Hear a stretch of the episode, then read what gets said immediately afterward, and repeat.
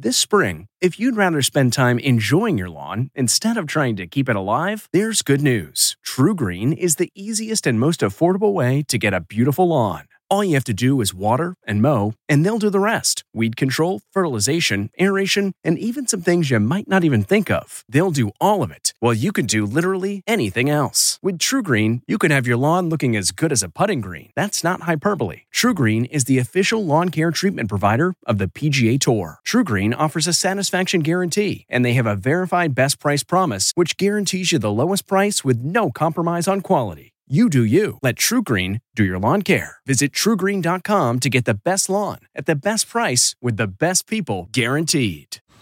Man, that sunset is gorgeous. Grill, patio, sunset. Hard to get better than that. Unless you're browsing Carvana's inventory while you soak it all in.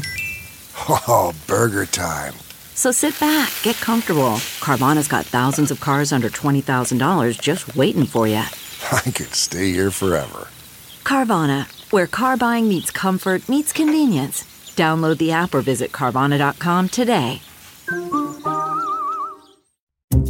This is Intelligence Matters with former acting director of the CIA, Michael Morell. Brought to you by Palantir Technologies, foundational software of tomorrow delivered today. Chris Inglis is our nation's first national cyber director. He is a career officer of the National Security Agency, where he spent more than half a decade as the deputy director.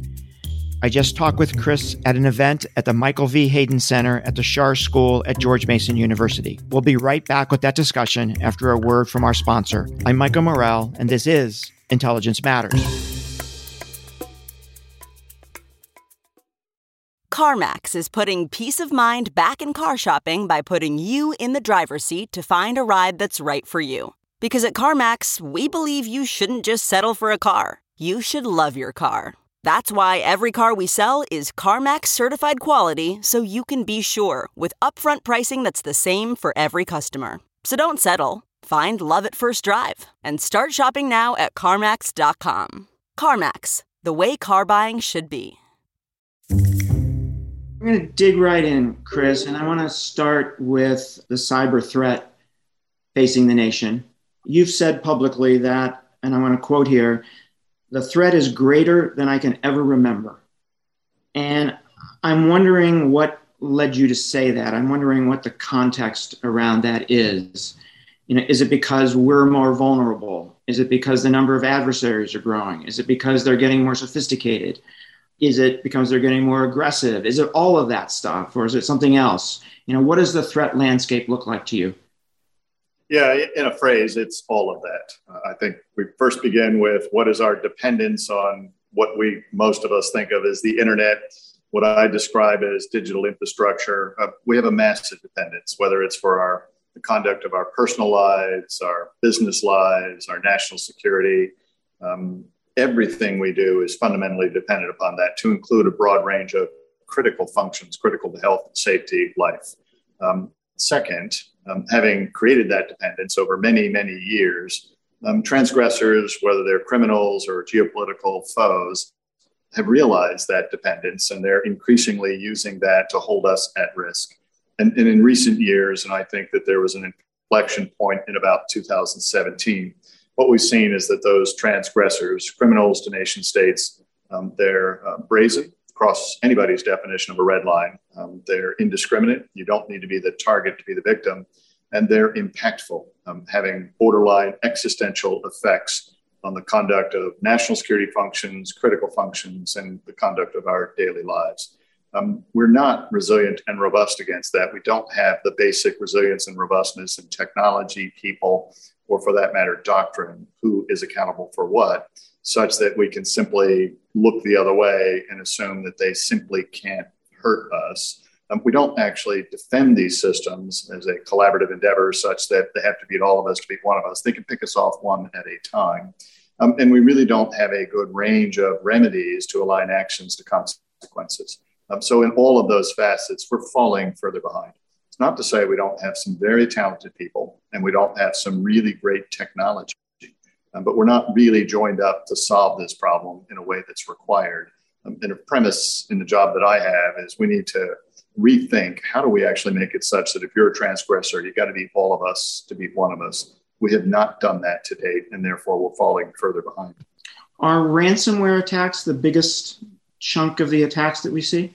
I think they're the most notorious, to be sure. Um, I'm not sure that I could say with confidence that in quantity they're most the most numerous, um, but they are a symptom of the larger problem, uh, which is the ecosystem within which they operate.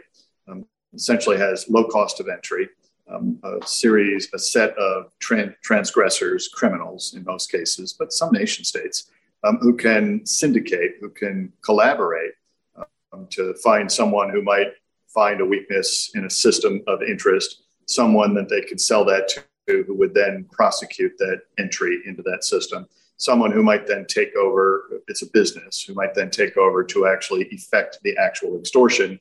Uh, they ask for resources to essentially exfiltrate that ill gotten gain in the form of cryptocurrency, which is hard to track. Many of them operate in safe havens in the Russia near abroad or other places where it's hard for reach of law to find them. Um, and they operate against assets that are at once valuable and poorly defended. Um, those assets are information that companies find essential to the conduct of their business, or which they kind of hold as information on behalf of others that is personally identifiable information or health related information um, for which they would pay a pretty premium in order to get that back without some further disclosure. It's a perfect storm, long in the making. Um, we're not going to turn that around in a fortnight, but given that I've described a systemic set of weaknesses, the way to address that is to take each of those systemic flaws on and, and address them one at a time, but in, in collaboration. Chris, I wanted to mention that that we've learned of at least one tragic instance where a human life, an infant's, was perhaps lost as a result of a ransomware attack in 2019 in a hospital in Alabama. And I know you probably can't comment on the particular case because there's a lawsuit underway uh, regarding the care of the infant. But what I want to ask you is that ransomware attacks aren't just about money, right? I mean, there's human lives at risk here. Is that a fair statement? That's a very fair statement. I think there's another incident that I think is in the public record in Germany um, where a patient attempted to enter into a hospital. Hospital was down because of a, a cyber attack.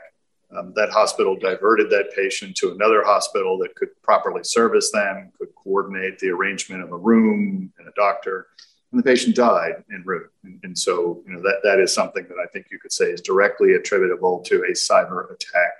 Um, there are untold numbers of deferred appointments because health systems weren't able to efficiently and effectively schedule um, the um, activities that were required um, that you really can't say how far this problem has gone. But it is not an attack on data or systems or simply an attack on the critical functions that rely on those. It's an attack on health, safety, and confidence that relies on all of the above. Um, Chris, you mentioned Russia as being a place where organized crime is able to conduct ransomware attacks. Um, you testified that we've not seen yet a decline in attacks originating from Russia since uh, President Biden pressed uh, President Putin on this very issue um, at the summit in Geneva. Is China another place where organized crime um, is able to conduct ransomware attacks or not? Um, it is another place where we see a certain permissiveness in terms of um, the state not so much looking the other way, but being tolerant of uh, the, the criminals who are given harbor there. And so long as they don't annoy or impose some friction or harm, on the local economy or the local government, um, the government tolerates them. As to whether there's a formal connection, a direct connection between the activities of these individuals and a government that would sponsor them or aim them at geopolitical foes, the United States being perhaps a case in point, hard to tell. But we lack actually quite a lot of information about the, um, the rate of incidents, the seriousness of those incidents, because we don't have a universal reporting mechanism within the United States or many other countries that would say, do we really know the scope of what's happening um, kind of in this mist, mist and smoke that, that covers this battlefield? Chris, do you have a sense of why the Russians and the Chinese and perhaps others um, don't crack down? Is it because there are political relationships or security relationships, or they just want to do damage to the United States? Uh, what's your sense for why they allow this to go on and don't crack down. So, so again, without re- revealing or kind of reverting sure. to classified sure. let, let me imagine what some of those possibilities are. I think it's a set, it's a range of possibilities. Um, one, they may not be specifically aware that these are happening. They don't actually govern um, the population the way we might in terms of ensuring that um, the various actions um, that kind of harass or kind of bother others we look into, we pursue, we kind of investigate, and when necessary, we will kind of bring that person to justice. The rule of law is not the same in these places, too. Um, the there might be a relationship between the local leadership and these criminals such that there is a profitable arrangement of um, we'll look the other way so long as you give us a cut of the proceedings and so long as you do not attack right the hand that you're actually kind of being guarded by here and there might in some cases and i have to imagine that this is true in some cases an illicit or perhaps an explicit but not seen relationship between the government and these criminals such that they can be an artifact of harassment or competition by that nation state against this nation state. I think the Russians under the Gerasimov doctrine, again, this is very hypothetical, but the Russians under the Gerasimov doctrine have made it clear that there's no such thing as peace or war. There's just competition. It's all on all the time. And any mechanism that you can bring to bear, whether that's propaganda or, or harassment below the use of force, um, is fair game. And, and, they, in many cases, have asserted that they believe we do the same thing. We do not. Um, but, but their belief perhaps motivates and fuels you know, their use of these assets um, in ways that we find um, somewhere between interesting and befuddling, because we do not have mercenaries in this country who operate on behalf of the government without some very direct kind of contractual relationship such that the government bears the burden of actions taken.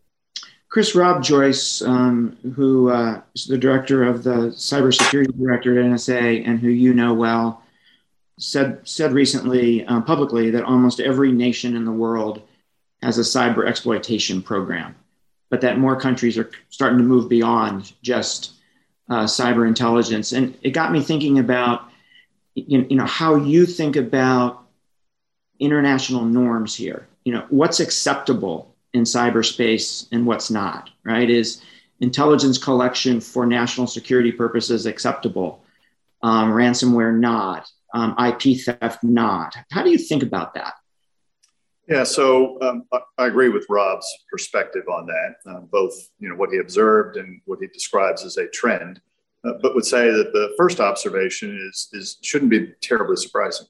Uh, most nations have militaries that are armed right with various weaponry that can do um, can impose violence on others. Um, but the issue isn't whether you have that for legitimate defensive purposes, but rather how you employ that.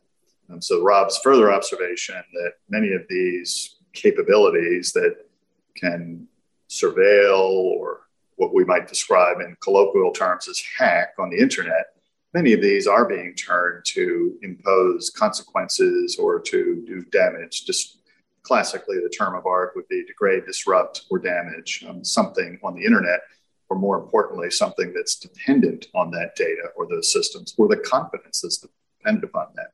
Um, so, number, some number of nations are, in fact, crossing that line.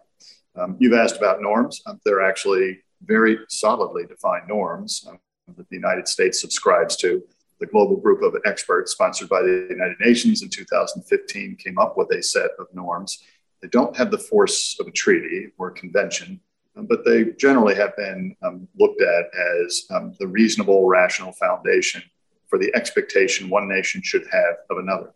Um, and, and, they wouldn't surprise, I think, anyone on this, uh, this forum. I think typically would say that no nation has the right in peacetime to hold another nation at risk by holding their critical infrastructure at risk. Therefore, cyber should not be used to hold that critical infrastructure at risk. Any nation seeking the support of another nation in a moment of extremis um, should expect the support of that nation, um, and, and, so on and so forth. They're generally very sensible arrangements. Um, they leave off the table the possibility that surveillance using these cyber means may or may not be an appropriate activity to undertake. That would lead us to conclude, um, and I'll kind of stand in the role of an academic here, that there are circumstances under which that is appropriate. That can be a stabilizing factor. Knowing something about the aspirations, expectations, activities of a potential competitor or aggressor allows you to prevent those misunderstandings, prevent crises and conflict. And, and traditionally, for millennia, but, but at least the life that I've led, um, we can see that espionage can, when used in proportional ways, be a thoughtful addition to the interaction of, of nations. And so we have to distinguish between the deny, the great disrupt, and the use of this to simply understand what's happening in that network of networks. Yeah. Chris, let's um, switch to your job. You're the nation's first national cyber director.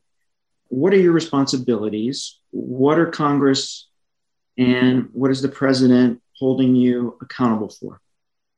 Yeah, so, if you read the law that created this position, um, you know, it, it, would look like this is yet another power entered into the space, an already crowded space, another role to coordinate, drive, lead, perhaps in a czar like fashion, um, call the shots of who does what.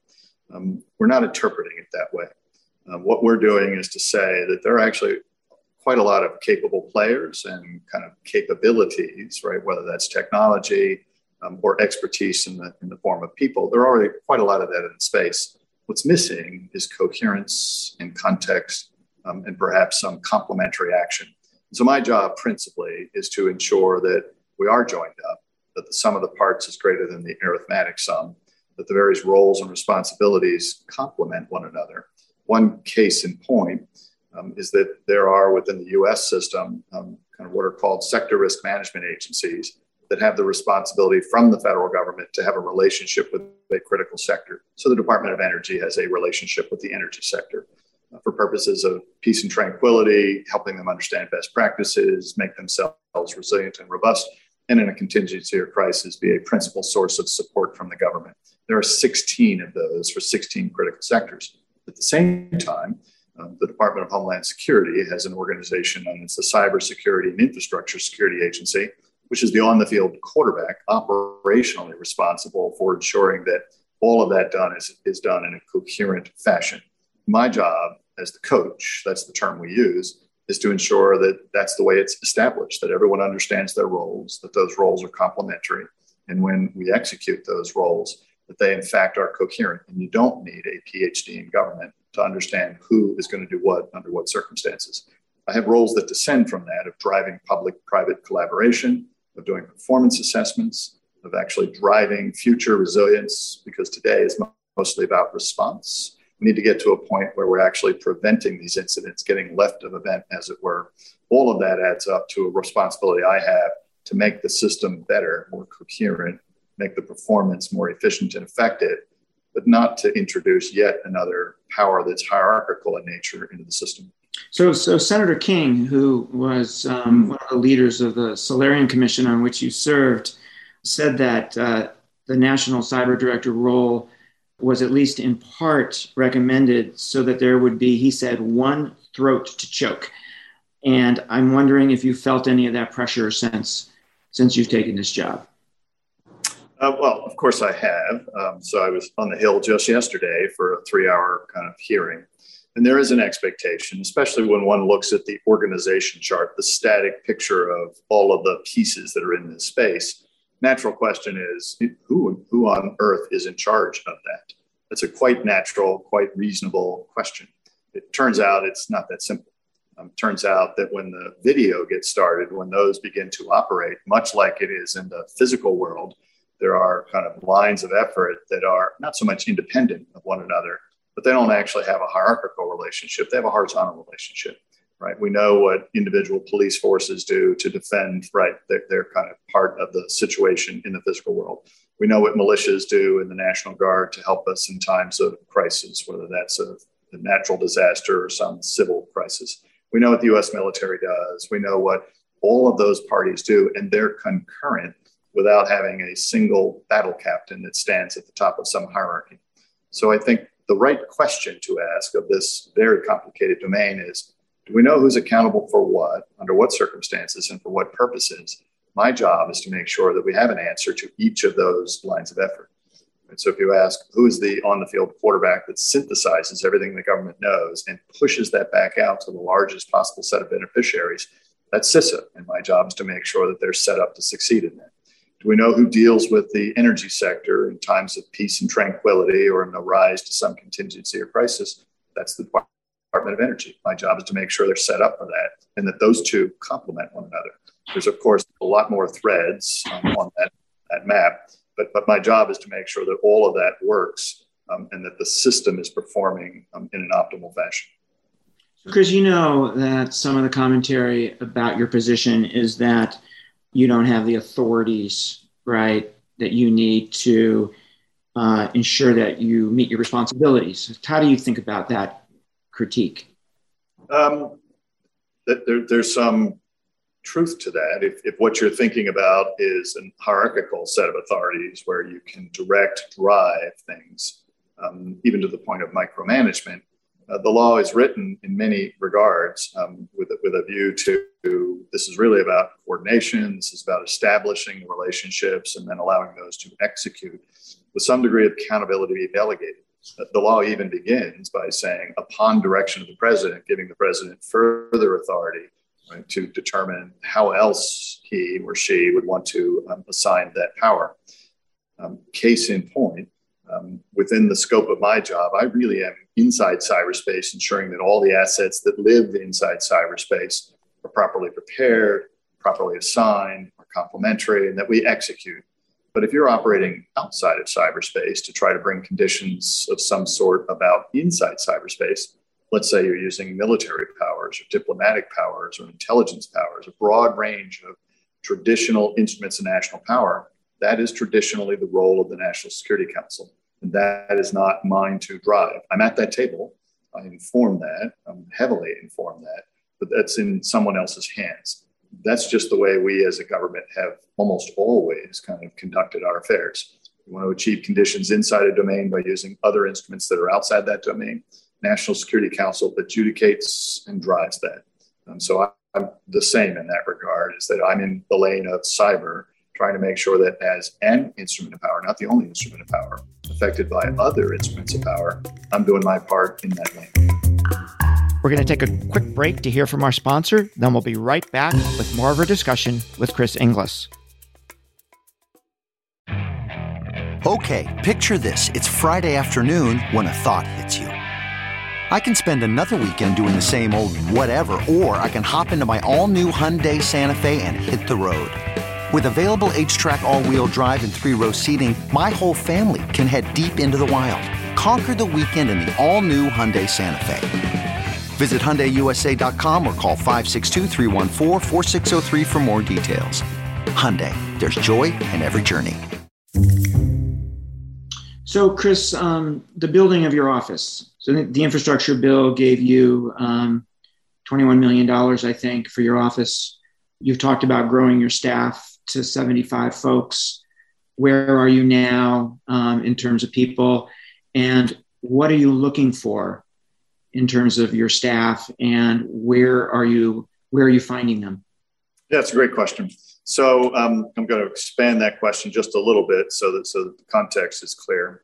So this position was created in January. It was authorized in January. There wasn't an appropriation in January. It was nominated, confirmed, and showed up for work in July, but the appropriations to essentially fund the positions required and the facilities and the material, um, those appropriations weren't made until Monday of this week, the week that we're in. So, like two days ago. Um, so, what we've done between July and now, um, and, and actually, there's a silver lining in this, is we've had to work hard to figure out we don't have the resources ourselves to hire 75, 80 people how do we then work with and through others to get the resources, loan ins, right? What we're called non reimbursable detailees, to create a sufficiently um, robust set of team players here um, that can begin to coordinate, begin to champion, begin to create the connective tissue that will give additional leverage to the discrete parts that are out there.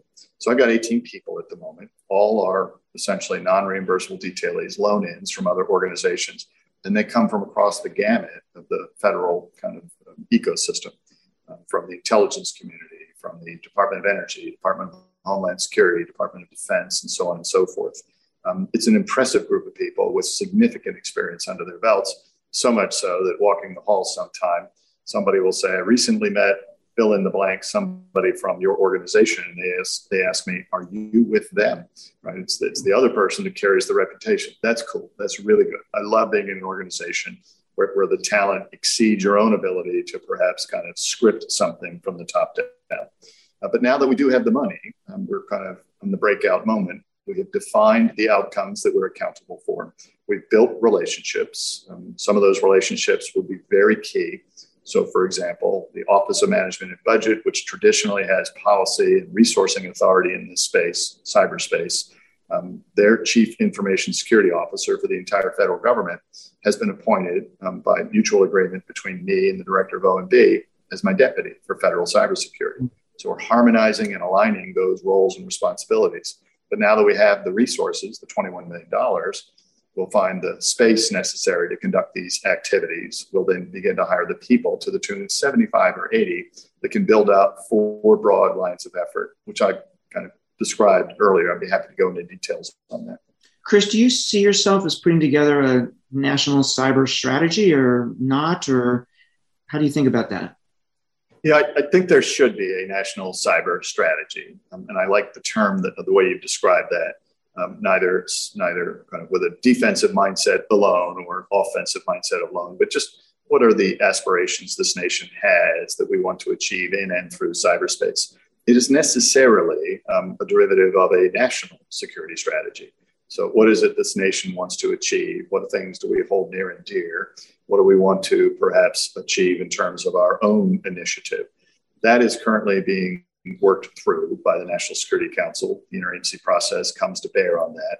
Once that's done, then there'll be a derivative out of that, since cyber is an instrument of power and it's a domain of, domain of interest, that would then be able to say, so what's cyber's role in that? And, and what do we need to do with all instruments of power to ensure that we bring those conditions about in cyberspace?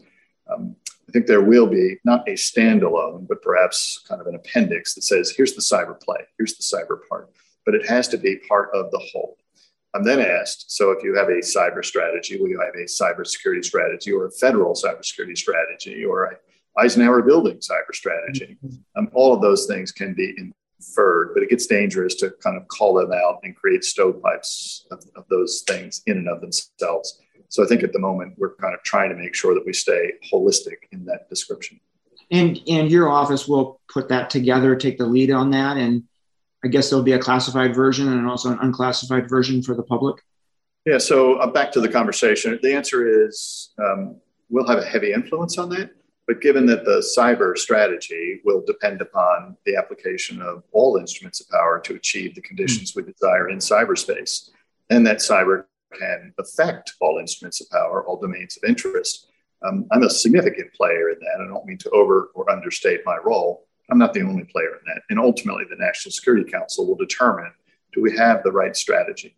I think we've left behind the idea that cyber is a domain unto itself, that it's independent of the other domains of interest, that we can somehow determine in a purely symmetric way that what happens in cyberspace should be responded to by cyberspace.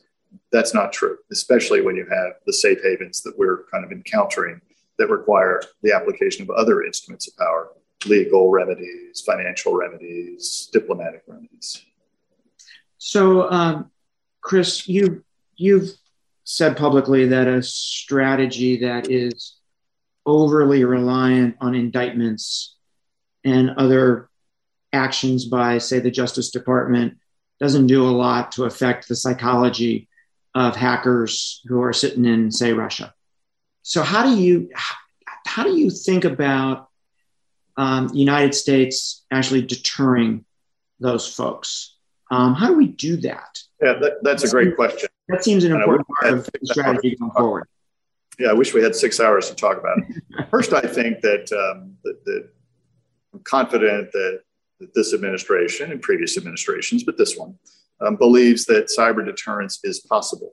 But, but we have to hedge our expectations. It's not the same thing as what we experienced in, in the realm of nuclear deterrence, where the game was we needed to keep the weapon off the field. It was an offense dominant error, uh, era, such that when a nuclear weapon showed up, it was game over. You'd lost, right? You know, you, you abject failure. Um, the cost of entry is too low. um, such that in cyber, this is an offense persistent domain. But the game remains the same, which is cyber has or deterrence has always been focused on changing the decision calculus of a transgressor, not on some absolute sense of whether you can keep the weapon off the field or not. You know, that's unique to one domain. It's not kind of going to work in this one. And, and where does the change of decision calculus come from? several places. Um, one is you need to convince them that it's simply not worth the cost. You become a harder target. So deterrence by denial actually has a play in this space. Um, actually, 80, 90% of what's happened in ransomware is attributable to simple human errors. You can go back through the most notorious events of this year. And in each case, you say, but for this very simple kind of single threaded vulnerability that was traceable to a human action, it wouldn't have happened. It's not to say that the transgressors wouldn't up their game and try and find another way. They would, of course. But we can get rid of a lot of this just by deterrence by denial, um, complemented by a very proactive defense, meaning these systems can't be made secure. At best, they're defensible. We need to actually defend them. And to my earlier point, you need to defend those in a collaborative manner because they can beat us one at a time if we use only those things we know in our respective stovepipes. But if we combine our insights, our authorities capabilities, we're a tougher bunch to beat. Um, and then finally, you do need to impose consequences on those that continue to come at, harass, or succeed against you. Um, so that denial by or deterrence by cost imposition, that's a real and material factor. Um, of course, classic deterrence theory says that there's also the role for norm setting. We've done that. There's also a role for entanglement meaning that let's kind of come up with a like minded group of nations that creates a bulwark against the kind of folks who would transgress. And let's make sure that to the extent necessary, we entangle ourselves with those transgressors so that they at least understand what we believe is appropriate or inappropriate behavior. And they're more likely if we have some shared activities. We might not agree on everything, but they're more likely if we have some shared activities to not want to hold common interests at risk. That's, of course, a complicated formulation but it's the sum of all those things that I think re- creates a change in the decision calculus of a potential transgressor. And I think if we were to give more time and attention to that, we would make um, a discernible impact on, on, the, on the level of threat that we're experiencing. Yeah, Chris, you mentioned a key part of that is is us defending our systems, and I'm wondering how you think about what's standing in the way of that, right? What's standing in the way of people applying the technology they need to apply and undertaking the behaviors they need to have. Why is this so hard in terms of defending these systems? Uh, yeah, I think that's a great question, and I, I, don't want to steal thunder from a question you might ask me later. What keeps me awake at night? But but it's in this category, uh, which is what really keeps me awake at night is not kind of the the nature of threat that's constituted in the form of either criminals or nation states. It, what keeps me awake at night is our proactive ambivalence. And by that, I mean um, that we're generally aware as a society that something is amiss, right? You know, you can't miss this. You can't, you can't stand there and watch the news reports and, and believe that nothing is amiss. Where the proactive ambivalence comes in is we all believe it's somebody else's problem. This is not my problem to solve right? And so we variously point to the folks that have cyber or IT in their names and say, you need to hold me safe from mistakes or risks that I take, right? That's simply not a tenable proposition. Or we mm. believe that individuals can't make a dent on this, that organizations, small to medium sized organizations, can't make a dent on this, that only the champions of you know, sufficient heft and size can, or worse, that we can shoot our way out of this, that it's simply a, a game of if somebody does A to us, then tit for tat, we're going to do B back to them. All of that, I think, is in the realm of we simply don't understand the problem as it is. And we sometimes refuse to acknowledge it for what it is. And I worry about the latter of those more than anything else. Yeah. Yeah. We're going to take another quick break. We'll be right back with more Intelligence Matters. Stay with us. Okay, picture this. It's Friday afternoon when a thought hits you. I can spend another weekend doing the same old whatever, or I can hop into my all-new Hyundai Santa Fe and hit the road. With available H-Track all-wheel drive and three-row seating, my whole family can head deep into the wild. Conquer the weekend in the all-new Hyundai Santa Fe. Visit HyundaiUSA.com or call 562 for more details. Hyundai, there's joy in every journey. Okay, it's time to commit. 2024 is the year for prioritizing yourself. Begin your new smile journey with Byte, and you could start seeing results in just two to three weeks. Just order your at home impression kit today for only $14.95 at Byte.com. Byte clear liners are doctor directed and delivered to your door. Treatment costs thousands less than braces, plus, they offer financing options, accept eligible insurance, and you could pay with your HSA, FSA.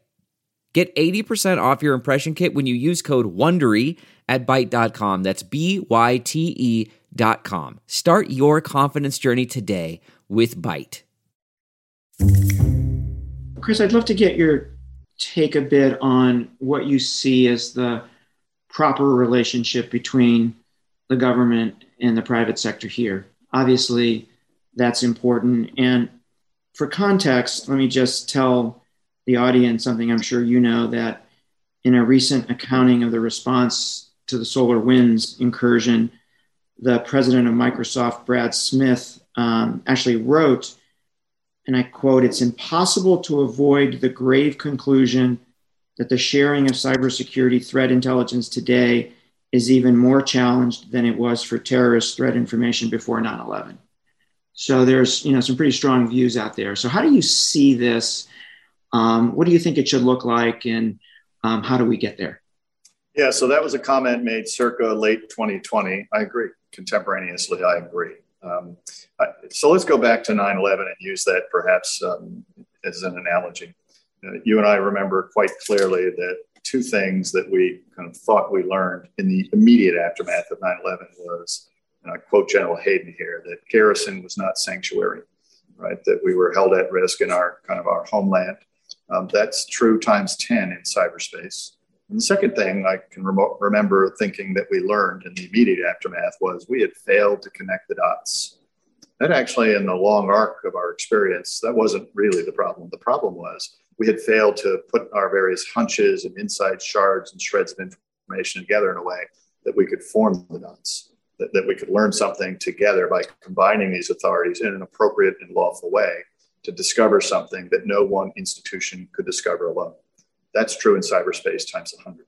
And, and so when kind of various parties, whether it's the person you refer to, other CEOs say, it's really hard, right, to kind of share information that's only half the problem, right? Sharing information is one thing, but but creating insights in a collaborative fashion that no, no one could find alone, that's another thing, and that's where I think we're really falling short. Um, so you and I well know the nature of what's called the special relationship between the U.S. and the U.K. And the real secret sauce there um, not the degree of which of, of, which sharing will kind of do for exquisite, finely kind of tailored reports, the real magic there is that we collaborate at the lowest possible level to share insights and partial kind of understanding so that we together form kind of analyses that neither one of us could form alone. I'm not giving away the kind of the secret here. That's actually the magic, the miracle of that. So what we're proposing that we do differently to address the concern that you've raised is how do we actually reverse the model for collaboration, which used to be um, information itself is a form of collaboration. It's not. Information doesn't collaborate. Or that we'll kind of find something that we think is so exquisitely valuable that, of course, it's probably going to be classified or proprietary, that will then work to try to figure out how to sanitize and push it across to the other party. At that point, it's sufficiently denuded of any valuable content or timely um, kind of timeliness that it's typically not worthwhile. That's what people were reflecting on in 2020. Um, let's actually figure out how to get together to co-discover, co-mitigate threats that we can only find by saying we need to form dots together. It's not a notional aspiration. Our British counterparts, our Israeli counterparts have both done this. Um, they have different names for those activities than we might assign to them, but they've essentially put private and public sector experts together on a common floor plate, um, and they've, they've achieved a demonstrable success um, in trying to figure out what can we discover together for the benefit of all of us, right? So the transgressor needs to fool all of us to get past one of us, or more importantly, to beat all of us to beat one of us. So, Chris, when when you step away from this job in two years, four years, eight years, you know, whenever it is, right? Um, what will what would success look like um, as the nation's first national cyber director? I can think of three things at the moment. Um, one, that this organization was known um, and, and, quantitatively could, could be assessed as having added value to the ecosystem, the private sector, public sector ecosystem combined, right? That, that the parts were more effective, that they had greater leverage, greater context um, with respect to their ability to make the difference that they should. Um, two, that we had established um, a culture within the federal government um, that while it does need to ensure that it regulates and ensures the delivery of critical functions and other activities um, consistent with law and the expectations of customers, that more often than not, what it did was to proactively generate capacity, insights, capability before the event to aid and abet the kind of improvement of the resilience and robustness of the system and the creation of conditions that essentially got us left of the event. Um, and then finally, third, um, is, is, that we in the community of nations um, increasingly saw this as an international um, kind of challenge, not a national challenge alone. That, that, we saw that the largest possible context is the most appropriate and the most impactful context, which is that we do this among like minded nations. That was Chris Inglis. I'm Michael Morell. Please join us next week for another episode of Intelligence Matters. Intelligence Matters is sponsored by Palantir Technologies, foundational software of tomorrow, delivered today. The show is produced by Olivia Gazis, Jamie Benson, Paulina Smolinski, and Ashley Armstrong. For more from this week's show, visit CBSNews.com. Intelligence Matters is a production of CBS News. Survivor 46 is here, and so is On Fire, the only official Survivor podcast. And we have a twist this season. The winner of Survivor 45, Dee Valladares, will be joining us every week. We're going behind the scenes of the biggest moments, the how and the why things happen, and the strategy and analysis you can only get from someone like me, a Survivor winner. Listen to On Fire, the official Survivor podcast, wherever you get your podcasts.